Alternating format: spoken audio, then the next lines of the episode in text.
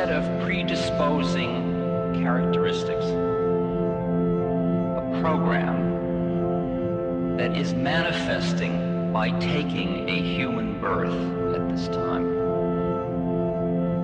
I have taken a birth into a body, and that body has with it a personality. I've taken a birth into a personality, and that personality is in a body. And I am going through a set of experiences which is called living life.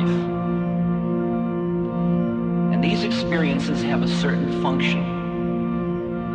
These experiences, if used consciously and intentionally by me, are vehicles through which I can awaken to who I am in truth. Let me take you through an example I often use, just another little metaphorical image, an analogy. Imagine, for example, that you have next to your eyes a little control switch, and you look at another human being on channel one. And what you see when you look at the other human being is a physical body. Man, woman, old, young, fat, thin, pretty, handsome, ugly, interesting. If you're a scientist, you might call them mesomorphs, ectomorphs, and endomorphs. It's a matrix of individual differences on physical plane. It's the plane of standing on the corner watching all the girls go by. It's that reality. Now let's just say you're looking at another person and you flick your television receiver one channel. Now you look at another person and what you see is their psychology. Oh, you're a manic depressive. Oh, you're a happy person. I wish I was happy like you. People in psychotherapy live on this channel usually. They're totally preoccupied with their own depressions, elations, fears, anxieties, loneliness, hopes, et cetera. And that's reality. That's the real you. And the physical body is merely the carrier of that. Well, let's flip it again.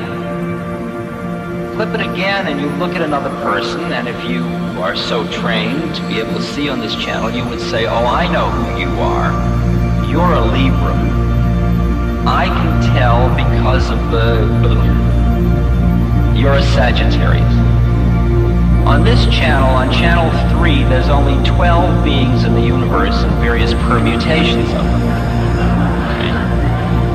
You are now seeing what could be known as the astral identity of an individual, seeing another plane of reality, seeing another way of looking at individual differences. These are three ways of looking at individual differences, three matrices, if you will. But now you flip the dial once more. It starts to get interesting. Now if you flip the dial and look into another person's eyes, you flip the dial inside your own being and look into another person's eyes, what you see is another being looking back at you. Inside an astral configuration of personality and a body. You in there?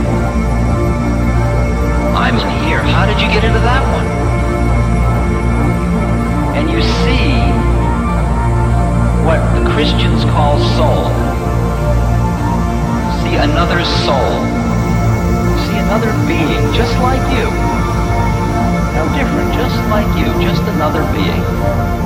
And that you see that all the individual differences are all of the stuff in which this being is encased. Now, you could almost be comfortable with that one, but we unfortunately must flick the dial. More time. I mean, I must take you the whole journey. You click the next dial, and what you see when you look into someone else's eyes